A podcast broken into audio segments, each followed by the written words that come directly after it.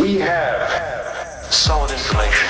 The top of the hour means it's time for a Dirt Alert, an up-to-the-minute look at what's going on in the world of entertainment on MyTalk one oh seven point one. Tell us some behind-the-scenes stuff. Give us the dirt.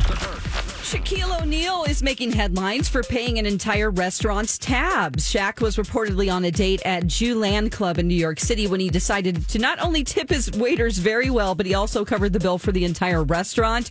The bill came out to well over twenty-five thousand dollars for all forty tables that were filled that night. And a source said that he wanted to keep the good deed under wraps until he left. So he left the restaurant with that gift. Jason Alexander, uh, Britney's ex-husband, not the guy from Seinfeld, will remain in jail after being charged with felony stalking and four misdemeanors. Uh, he is forty years old now. He tried to crash Britney Spears' wedding, if you don't know this, uh, to Sam Asghari last week in Los Angeles. Also entered her home with a knife, trying to see her. Luckily, she wasn't there. In addition to the felony charge, he faced misdemeanor battery, vandalism, and trespassing. Uh, he pleaded not guilty on all counts on Monday, but his bail was set for one hundred thousand dollars. A restraining order requires him to stay one hundred yards from uh, Britney for three years.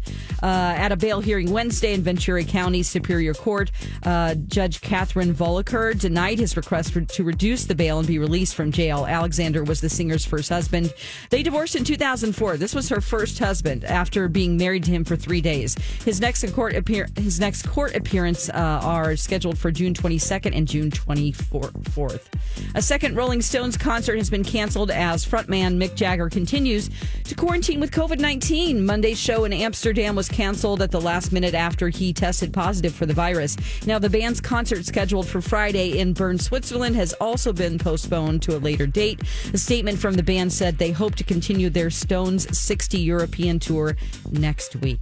That's the latest dirt. More stories like this at my talk one oh seven one dot com or by downloading our app. Okay, appreciate the info. Dirt Alert updates at the top of every hour. Plus, get extended Dirt Alerts at eight twenty, twelve twenty, and five twenty. Be back in an hour. Okay.